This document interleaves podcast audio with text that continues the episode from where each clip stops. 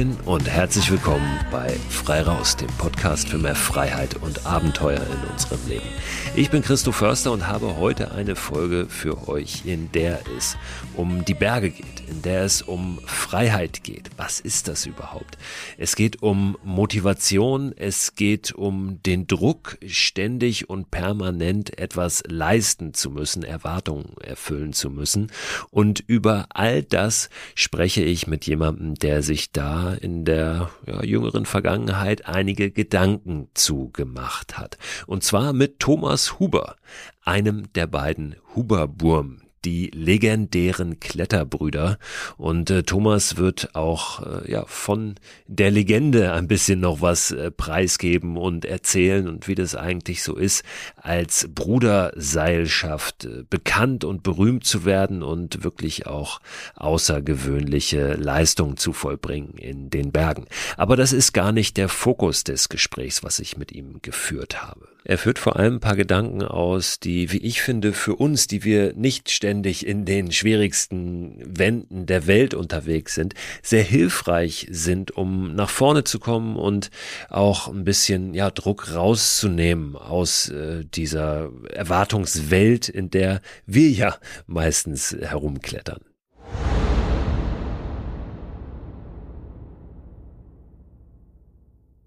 Werbepartner dieser Podcast-Folge ist wieder AG1. Die von WissenschaftlerInnen zusammengestellte Mischung hochwertiger Inhaltsstoffe in Pulverform. Vitamine sind da drin, Mineralstoffe, Bakterienkulturen, Antioxidantien, ein Pilzkomplex und insgesamt mehr als 70 Zutaten aus natürlichen Lebensmitteln. AG1 ist ein grünes Pulver, das ich seit einigen Wochen, Monaten ehrlich gesagt schon, jeden Morgen mir anmische, einfach in ein bisschen Wasser, 300 Milliliter und dann trinke. Gibt mir ein gutes Gefühl, gibt mir Energie und lässt mich gut in den Tag gehen. Und wenn ich es morgens mal vergesse, dann nehme ich es abends und gehe gut ins Bett. Es ist natürlich nicht so, dass AG1 eine gesunde, ausgewogene Ernährung ersetzt, aber es fühlt sich für mich nach einer richtig guten Ergänzung an und es ist dann doch so, dass es mir ein gutes Gefühl gibt, wenn ich es mal nicht schaffe, mich so optimal zu ernähren oder zum Beispiel unterwegs bin. Ich war eingangs, und das sage ich ganz ehrlich, sehr skeptisch, was AG1 betrifft und habe mich aber darauf eingelassen, das einfach mal auszuprobieren. Ich glaube, dass das ganz wichtig ist, mal jenseits aller wissenschaftlichen Studien und Erkenntnisse und Meinungen wirklich zu sagen, ich probiere es mal aus, ob es mich individuell weiterbringt und mir was gibt. Und den Eindruck habe ich wirklich bei AG1, dass ich es lieber trinke jeden Tag, als dass ich es nicht trinke. Wenn ihr das auch ausprobieren möchtet, dann findet ihr alle Infos unter drinkag1.com slash frei raus. Und dort bekommt ihr bei eurer Erstbestellung auch einen gratis Jahresvorrat an Vitamin D3 und K2 sowie fünf Travel Packs gratis dazu. Und diese Travel Packs, die sind wirklich sehr, sehr praktisch, weil ihr mit denen ja, AG1 einfach mitnehmen könnt und da keine große Tüte oder einen großen Behälter braucht, sondern einfach so ein kleines Pack habt. Das könnt ihr tageweise natürlich abzählen für eure nächste Outdoor-Unternehmung. Den Link, den ich gerade genannt habe und weitere Infos zu AG1 findet ihr auch in der Beschreibung dieser Podcast-Folge.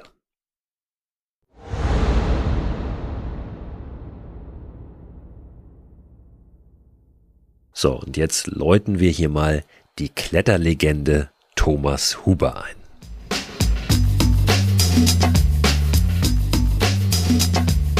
Ja, ich habe mit Thomas vor einigen Tagen telefoniert und danach jetzt eine Weile überlegt, ob ich euch dieses Gespräch tatsächlich präsentieren kann und möchte, weil die Tonqualität nicht ganz so optimal ist. Mir ist immer wichtig, dass ihr hier auch ein bestmögliches Hörerlebnis habt. Aber nach sorgfältigem Abwägen habe ich mich dafür entschieden, dass der Inhalt doch äh, so interessant ist und uns so weiterbringen kann, auch nochmal gedanklich und hoffentlich dann auch über das Denken hinaus, dass wir ein paar Abstriche in Kauf nehmen können bei der Soundqualität. Stellt euch einfach vor, ihr habt selber den Thomas am Telefon am Ohr und äh, dann ist es am Ende gar nicht so wild. Ist tatsächlich auch kein Drama, aber eben nicht ganz der Anspruch, den ich eigentlich an den Sound habe. Thomas hat gerade Ende des Jahres ein neues Buch veröffentlicht, das heißt In den Bergen ist Freiheit.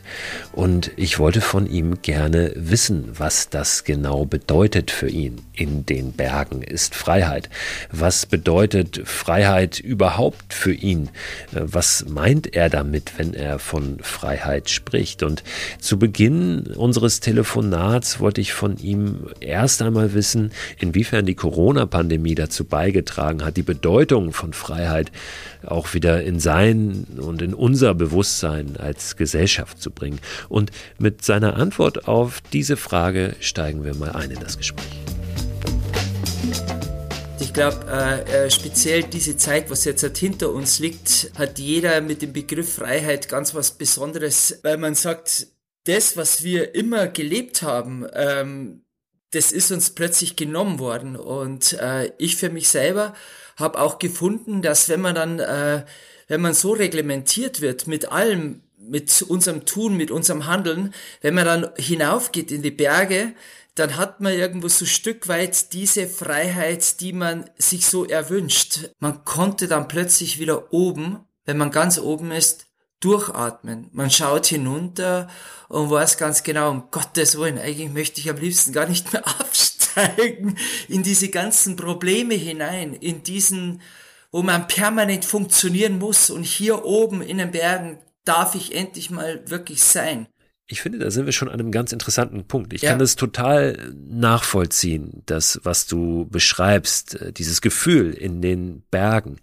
Aber die Frage ist, was ist Freiheit tatsächlich? Ist es dieses nicht reglementiert sein und hingehen können, wo wir wollen? Was bedeutet Freiheit für dich darüber hinaus? Uns ist damals regelrecht so vom, von unserem Verhalten diese Freiheit genommen worden, aber eigentlich nicht wirklich, sondern wir haben diesen Freiheitsbegriff, haben wir eigentlich so so gelebt, dass man sagt, ja, ich kann dahin fahren und dahin fahren, aber das ist nicht wirklich die Freiheit, sondern das sind eigentlich auch unsere Zwänge, die wir haben, dass wir in Urlaub fahren, dass wir das machen, dass wir jenes machen. Freiheit ist erst dann, wenn du das in deinem Herzen findest und das kannst du genauso hier in der Stube finden. Jetzt heißt dein Buch aber nicht in der Stube ist Freiheit, sondern in den Bergen ist Freiheit. Warum findest du die Freiheit auch in dir selbst, vor allem in diesem Setting der Berge? Was haben die Berge, was die Stube dann vielleicht doch nicht hat? Es ist auch für mich eine äh, riesige Arbeit gewesen und für uns alle ist es eine Arbeit, die wirkliche Freiheit zu finden. Aber ich meine, die Berge bieten halt einfach ein, eine wunderbare Bühne dafür. Ich meine, Caspar David Friedrich hat es ja vorgemacht, diese Romantik, dieses Hinausstreben, dieses Transzendierende, das, den äh, erweiterten Horizont, den man eben in den Bergen hat. Äh, mein Papa hat zum Beispiel mal gesagt, also er ist ja auch musikalisch bewandert, also ein, ein wunderbarer, also ein klassischer Tenorsänger und er war oben in den Bergen und wenn er in diese Stille hinausgehorcht hat, hat er Symphonien von Beethoven gehört. Und äh, ich höre zum Beispiel harte Gitarrenriffs, weil meine Wände natürlich noch schroffer sind. Und somit bieten die Berge eine unglaubliche Bühne für so vieles. Aber diese wirkliche Freiheit, um ganz ehrlich zu sein, kannst du nur in dir selber finden. Aber die Berge, das sind schon irgendwo ein Tool dazu, also ein, ein Werkzeug dazu, also diesen richtigen Weg zu finden. Wenn du in den Bergen bist, welche Rolle spielt es da für dich, ein ganz konkretes Ziel zu haben und da anzukommen? Und wie wichtig sind auf der anderen Seite die Sinneswahrnehmungen für dich? Also das, was du da ganz achtsam erfahren kannst. Inwieweit greift das auch ineinander? Ich glaube, in unserem Alltag haben die Sinne, die in uns sind, überhaupt keinen Platz mehr, weil wir permanent funktionieren müssen. Wir hetzen von einem Termin zum anderen. Äh, äh, von uns wird immer Erfolg erwartet. Jeder muss jeden Tag äh, immer alles abliefern. Am Ende des Tages ist man so erledigt, man powert sich vielleicht noch körperlich irgendwo aus, um irgendwann doch noch schlafen zu können. Und ähm, den einzigen Moment, wo man loslassen kann, ist tatsächlich in den Träumen, wenn man überhaupt noch schlafen kann. Und in den Bergen, wenn man dann dort unterwegs ist, da kann man hochgehen und dann hat man plötzlich was geschafft, was man, also man man weiß tatsächlich, jetzt bin ich angekommen. Wann hat man das in der heutigen Zeit schon? Äh, kein Mensch weiß mehr, bin ich jetzt wirklich angekommen, wenn ich irgendein Projekt abgeschlossen habe. Am Berg weißt du es. Weil ich möchte es nicht das Gipfelkreuz benennen, sondern das ist der Punkt, wo es nicht mehr weitergeht. Jetzt brauche ich nicht mehr weitergehen. Und da sitzt man sich hin und da sagt man nur noch, so schön. Und plötzlich können diese Sinne, die in uns stecken, auf einmal wieder wirken und man riecht, man sieht, man hört äh, und plötzlich hört man in dieser Stille plötzlich auch diese Musik wieder. Man hört die Natur ähm, und das haben wir so verlernt und ich glaube, ich meine, weil ich heute so in den Bergen aufgewachsen bin, finde ich es in den Bergen, aber jeder kann es auf seine Art und Weise auch finden, wenn er sein Medium gefunden hat, wo er praktisch seinen Sinnen Raum geben kann, dass diese Sinne wieder äh, zum Leben, also mit Leben erfüllt werden. Du hast es gerade schon gesagt, du bist ein Kind der Berge. Die Menschen, die dich nicht persönlich, sondern aus der Öffentlichkeit, aus irgendwelchen äh, Büchern, Sendungen, von Fotos und so weiter kennen, kennen dich vor allem als einen der Huberburm. Also dich in Verbindung mit deinem Bruder Alexander. Ich würde gerne von dir einmal wissen, wie das losging damals mit euch, wie ihr diese Liebe zu den Bergen und vor allen Dingen auch zum Klettern entdeckt habt. Aus deinem Buch geht hervor, dass es da eine ganz besondere Route gab, die, ähm, so wie ich das verstanden habe, ein bisschen den Grundstein gelegt hat dafür. Diese Route heißt Rauhnachtstanz. Was hat es mit der Legende des Rauhnachtstanz auf sich? Also, losgegangen ist natürlich mit meiner ersten alpinen Klettertour und zwar alleine alleine einen Klettergurt anzuhaben, Karabiner am, äh, am, am Gurt klimpern zu sehen, einen Kletterhelm aufzuhaben, mit meinem Vater durch die Untersberg Südwand zu gehen. Das war so der Startschuss. Äh, hey, ich bin jetzt, ich gehe nicht mehr über den Wanderweg hinauf, sondern ich gehe die Direttissima Richtung Gipfel. Und klar, ein Meilenstein für uns Brüder, speziell auch für mich, war natürlich die Route Rauhnachtstanz. Unsere erste Erstbegehung. Natürlich, das ist Neuland gewesen. Das wollten wir immer. Von dem haben wir geträumt. Da haben wir uns vorbereitet. Im Geheimen. Wie alt war ihr da? Äh, da war ich, äh, ich war 17 und Alexander 16. Äh, unsere Mutter hat uns dann am Ende der Ferien äh, in die Berge gefahren äh, in der Hoffnung, dass wir noch einen schönen äh, Klettertag haben, dass wir auch dann motiviert sind für die Schule. Aber wir hatten natürlich einen Plan. Der Plan war im Rucksack und zwar Klemmkeile, Haken, alles Mögliche, um eine große Erstbegehung zu machen, die wir uns schon äh, ja zu Hause an einem Foto genau konstruiert haben, wo es lang gehen sollte. Und dann sind wir eingestiegen, natürlich damals Alexander 15 Jahre alt hatte ich die volle Verantwortung, er immer hinterher, ich im Vorstieg und Alexander hat mich gesichert und da gab es dann eine Seilinge 30 Meter.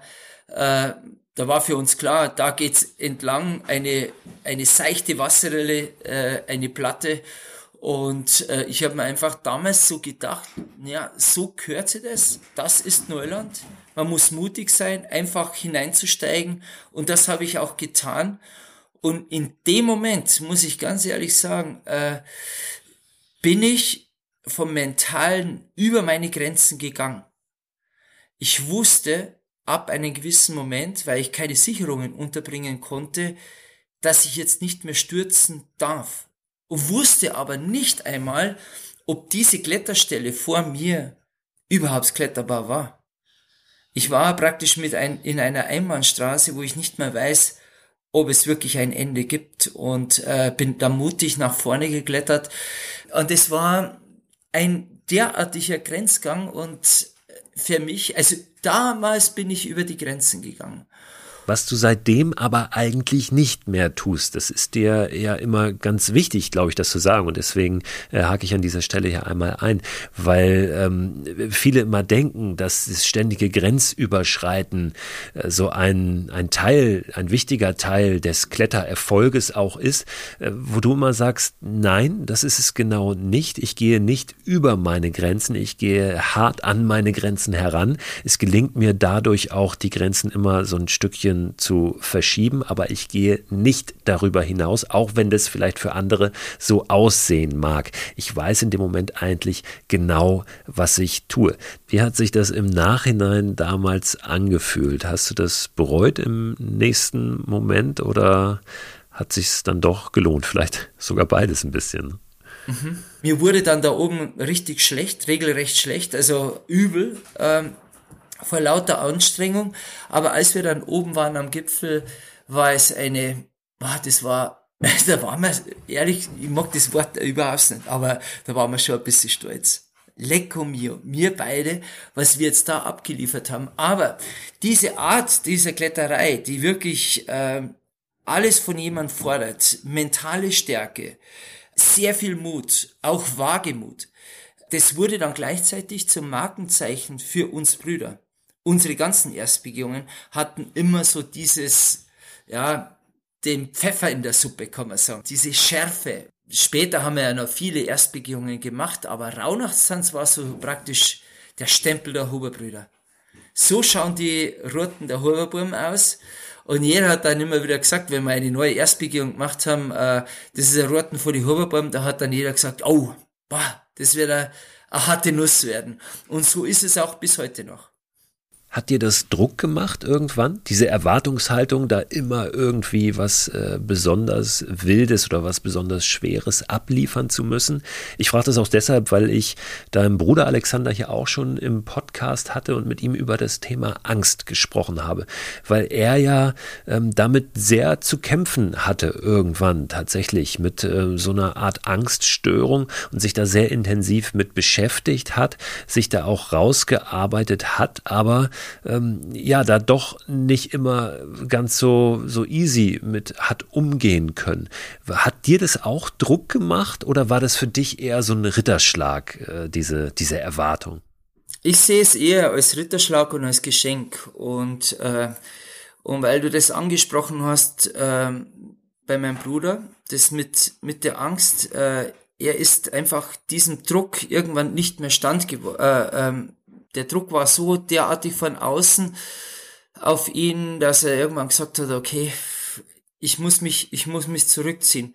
Ich von meiner Seite muss ganz ehrlich sagen, ich hatte diese Tiefschläge durch Verletzungen und äh, ziemlich früh hatte ich dann schon einen Bandscheibenvorfall, musste auch zusehen, wie mein Bruder an mir vorbeizog in seiner in seiner Kletterei. Er hat dann wirklich als Bergsteiger, als Kletterer regelrecht abgeliefert, wo ich oftmals in der Rehabilitationsphase mich befand. Aber genau diese Phase hat mich im Grunde genommen noch stärker gemacht und hat mir dann auch so gelernt, dass man niemals aufgeben soll und ich bin auch wirklich zum Kämpfer geworden. Ich, äh, also meine, meine Leistungskurve, das war so eine richtige Wellenbewegung. Ich bin wieder ganz tief gefallen, bin wieder operiert worden am Knie, an der Schulter, am Rücken und habe mich aber immer wieder zurückgearbeitet. Hingegen der Alexander, bei dem lief äh, seine Karriere sehr linear nach oben, bis irgendwann er dem Druck nicht mehr standhalten, standgehalten hat und äh, und dadurch hatte diese ja dieser Druck von außen für mich nie so ein seine große Relevanz. Jetzt kletterst du ja schon eine halbe Ewigkeit mit deinem Bruder zusammen. Wie viel Arbeit ist es hinter der Fassade, diese Kletterbeziehung aufrecht zu erhalten und auch so zu erhalten, dass sie gut funktioniert? Weil ihr habt ja mit Sicherheit auch eure Probleme, eure Themen. Unter Brüdern ist die Rivalität ja manchmal sogar noch höher als äh, zwischen anderen Kletterpartnern. Kannst du uns da mal einen Einblick geben?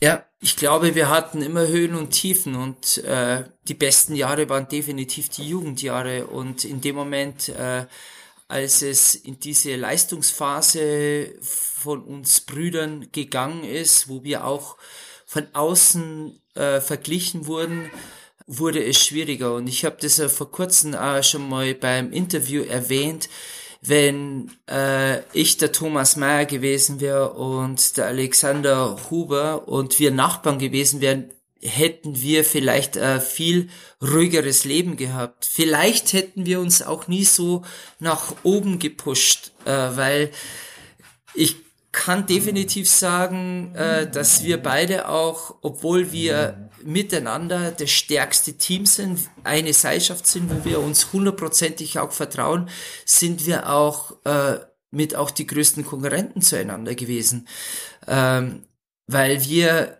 uns immer eigentlich gerne auf Augenhöhe begegnet hätten, aber wenn es dem anderen mal nicht so gut gegangen ist, dann da hat man sich dann stärker gefühlt und, und auf der anderen Seite, wenn ich gesehen habe, was Alexander dann alles abgezogen hat, dann hat mich das viel mehr genervt, wie das äh, mein Spätzl gute Unterwurzacher oder was der Kuckuck wäre so gut war.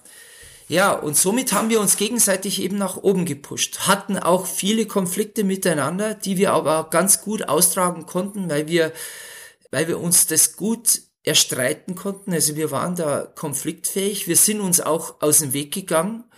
Und äh, heute haben wir sehr vieles aus der Vergangenheit lernen dürfen, dass jeder im Grunde genommen in seiner Welt lebt, wir das Gleiche tun, wir eine perfekte Seilschaft sind, Projekte miteinander machen, aber uns auch den Raum geben müssen, dass jeder sein eigen, sein eigenes Ding lebt. Und das einzige Wichtige an der ganzen Situation ist, dass die, dass es immer eine offene Kommunikation gibt. Dass mein Bruder die erste Instanz ist, zu wissen, was ich denke, was ich tun möchte. Und genauso erwarte ich das umgekehrt. Ich finde es eine sehr wichtige Botschaft, dass es auch Arbeit bedeutet, äh, an, an Ziele zu gelangen und äh, dass Dinge funktionieren, ja. dass wir am Ende ein gutes Gefühl haben, dass wir sowas wie Freiheit, um den Bogen dann auch zu schließen, äh, leben und erfahren können, dass das nicht von alleine kommt, sondern dass das Arbeit bedeutet und dass wir dafür auch durch die Tiefen durch müssen. Ja. Dass es halt einfach nicht alles immer nur einfach ist. Und wenn ich das richtig verstehe, dann hast du das für dich ja auch so erfahren. Ich glaube, also ich habe das ja in meinem Buch geschrieben, also wenn, wenn man mein Buch so durchliest, ist es eine komplette Welle ähm, von Glücksmomenten, aber genauso von dunklen Zeiten, wo ich durch tiefe Täler gegangen bin. Und das ist aber wirklich Leben. Und ich glaube, es ist, äh, also man zeichnet eigentlich ständig ein Bild nach außen, das alles so unfassbar perfekt ist. Genauso wie das Team der Huberburm so richtig perfekt ist. Aber nein, ich habe das auch auch versucht darzustellen, dass auch wir zu arbeiten haben an unserer Gemeinschaft. Und das ist Leben. Leben ist äh, ein ständiger Prozess, sich, sich mit Themen auseinanderzusetzen, auch wenn es nicht unbedingt so, so schön sind, weil äh, es ist einfach menschlich, mal auf den anderen vielleicht einmal neidisch zu sein. Es ist menschlich, dass es einmal mal richtig scheiße ist, dass es einmal nicht gut ist. Und vor kurzem hat mir auch wieder ein Freund so gesagt, boah, ich habe überhaupt keine Motivation mehr. Es ist irgendwie, bin ich, habe ich gesagt, ja, weißt du, ständig von deinem Körper alles abverlangst. Der Körper, der, der sagt jetzt bitte, lass mich mal einfach mal, mal keine Motivation haben dürfen. Dass ich mal einfach nur mal da liegen möchte und nur nichts zu tun. Das gehört genauso dazu. Wir sind so permanent getrimmt, ständig nur immer abliefern zu müssen. Und wenn, wenn mich immer jemand fragt, Herr Huber, was Sie alles geleistet haben und äh, wie, wie oft trainieren Sie? Ich gesagt, ja, wie oft trainiere ich? Ja, jeden zweiten Tag. Jeden, ach, das gibt's ja nicht, jeden Tag. Ich gesagt, nein, ich kann gar nicht jeden Tag trainieren, weil ich stehe ja heute auf der Bühne, heute kann ich nicht trainieren. Also, äh, natürlich von außen suggerieren wir ständig immer voll abzuliefern. Und ah, da kämen wir jetzt schon gleich wieder in ein anderes Thema rein. Diese Social Media äh, Generation, sie befeuert es natürlich permanent. Wenn man da so auf, auf diese Plattformen hineinschaut, dann glaubt man, dass, weil es jetzt ein schön Wetter ist und Pulverschnee draußen hat, jetzt im Winter, die sind nur noch am Powdern. Und dann stellt man sich selber, bin ich bin ich ein Depp. Ich muss da sitzen und arbeiten und die anderen sind nur draußen und, und das, na, hey bitte, das ist alles eine Welt, die künstlich aufgebaut ist. Jeder hat was zu tun und wir müssen einfach viel entspannter sein. Thomas, jetzt lebst du in Berchtesgaden und hast die herrlichsten Berge vor der Nase.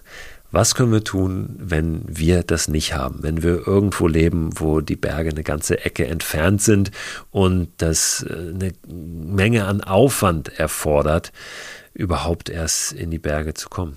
Also, wenn ich, ich, ich sag's einmal ganz extrem, wenn die Berge ganz, ganz, ganz weit weg sind, es gibt immer noch einen Wald irgendwo. Und macht euch einfach mal auf und geht in den Wald, geht querfeldein setzt euch hin und erlebt dort im Wald oder in der Natur draußen, wo keiner ist, diese Weite der Berge. Also man kann diese Berge, dieses Berg überall finden. Und irgendwann einmal, wenn euch die Möglichkeit gegeben ist, fahrt einfach mal ins Mittelgebirge oder, oder doch mal zu uns nach Berchtesgaden, wo es so schön ist und geht ganz gemütlich auf einen Berg auf hier. Und dann setzt euch hin und geht's nicht auf die Prestigeberge Watzmann, sondern irgendeinen ganz einen kleinen oder ja, der vielleicht einsamer ist. Und, und dann werdet ihr merken, dass man genau das findet, was wir, was ich jetzt äh, gesprochen habe. Man braucht nicht die ganz großen Berge, um dieses Gefühl der Freiheit zu erfahren. Man kann es im ganz kleinen ebenso erleben. Man muss nur bereit sein dafür. Nochmal, man muss eben die Sinne plötzlich den Raum geben, dass die Sinne plötzlich zum, zum Leben anfangen können, dass man hört, dass man riecht, dass man sieht und dass Zeit dann plötzlich keine Re Relevanz mehr hat, dass Social Media überhaupt keine Kraft mehr hat, sondern dass du jetzt da bist und dieses Jetzt zu etwas ganz Großem machen kannst. Angenommen, wir würden aber doch mal in die Alpen kommen, zu euch nach Berchtesgaden. Jetzt bist du ja einer, der sich da unfassbar gut auskennt, auch als Bergführer seit langer, langer Zeit arbeitet, immer wieder Menschen auch in der Region Dinge zeigt. Was wären deine Geheimtipps? Wir sind jetzt ja hier so ein bisschen unter uns, also wir hängen das nicht an die ganz, ganz große Glocke. Aber was würdest du uns empfehlen, wenn wir in die Berchtesgadener Alpenregion kommen? Wo sollen wir hin? Mei, leider muss ich ganz ehrlich sagen, ist in Berchtesgaden sind mittlerweile äh, viele, viele unterwegs, aber es gibt zum Beispiel äh, ja, den Kallersberg, den Fackstor, speziell diese Ecke Schneibstor, Kallersberg, Fackstor. Das ist, das ist schon ein Eckerl, wo bisschen weniger Leid unterwegs sind und man muss sich auch noch die Wege selbst erarbeiten, bisschen selbst erschließen, muss ein bisschen im Bircherl schauen oder das hohe Brett, der hohe Göll. Es sind schon wunderbare Berge, aber natürlich wird man immer wieder auf Menschen treffen. Aber Man findet einmal Orte, vielleicht nicht ganz oben, vielleicht ein bisschen auf so einem kleinen Nebengipfel, wo man auch mal alleine sein kann. Genau, und ich gebe einfach nur einen Tipp. Lasst das Handy in der Tasche stecken und nehmt Zeit mit. Nehmt eine gute Brotzeit mit. Vielleicht dann ein halbes Bier an. Also ich da eine kleine äh, halbe Bier mitnehmen und genießt die Zeit, einfach zu sein. Thomas, vielen Dank für diese Insider-Tipps, vielen Dank für deine Zeit, für die Einblicke. Ich wünsche dir, dass das Gipfelbier gut schmeckt, auch im kommenden Jahr. Und, ja, danke. Ja, überhaupt. Alles Gute. Danke, dass du da warst. Euch auch äh, kurz 2023. Hoffentlich wird es ein gutes Jahr. Wir haben eine große, wir haben Großes vor. Ich glaube, die ganze Menschheit hat Großes vor. Wir müssen uns auf den Weg machen und äh, und ich hoffe, also ich sage immer, die Hoffnung stirbt zuletzt. Also ich hoffe tatsächlich, dass wir es schaffen. Macht's es gut. Ciao.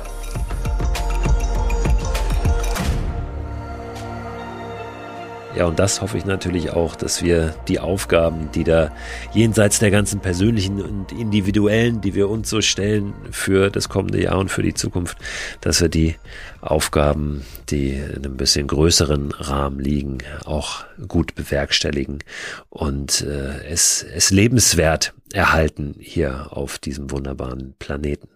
Nochmal der Hinweis auf das Buch von Thomas Huber, das heißt In den Bergen ist Freiheit, bekommt ihr überall da, wo es Bücher gibt und den Link findet ihr am Ende der Woche natürlich auch in dem Newsletter, der diesen Podcast begleitet, den ihr abonnieren könnt unter christophörster.com slash frei raus. Und weil das wirklich ein ganz interessantes Gespräch war, verlinke ich euch in dem Newsletter auch nochmal die Podcast-Folge mit Thomas Bruder Alexander hier bei Frei raus. Also die kriegt ihr da auch nochmal in den Newsletter rein. Wenn ihr bis hierhin gehört habt, dann hat euch die etwas schlechtere Soundqualität auf Seiten von Thomas offenbar nicht so viel ausgemacht. Das freut mich. Ich freue mich natürlich auch, wenn ihr was mitnehmt aus dem Gespräch, wenn da ein paar Impulse drin sind für euch ganz persönlich. Und ich freue mich auch, wenn ihr nächsten Donnerstag wieder reinhört zur neuen Folge von Frei Raus, dem Podcast für mehr Freiheit und Abenteuer in unserem Leben. Nächste Woche habe ich wieder einen Gast hier im Podcast und zwar eine Frau aus Hessen, die sich irgendwann gesagt hat, so geht es nicht weiter weiter in meinem Leben. Ich muss definitiv was ändern. Ich muss definitiv mehr Freiheit und Abenteuer in mein Leben bringen. Wie ihr das gelungen ist, wie das genau aussieht heute, ihr Leben, über all das sprechen wir in der kommenden Folge. Bis dahin, habt eine gute Zeit.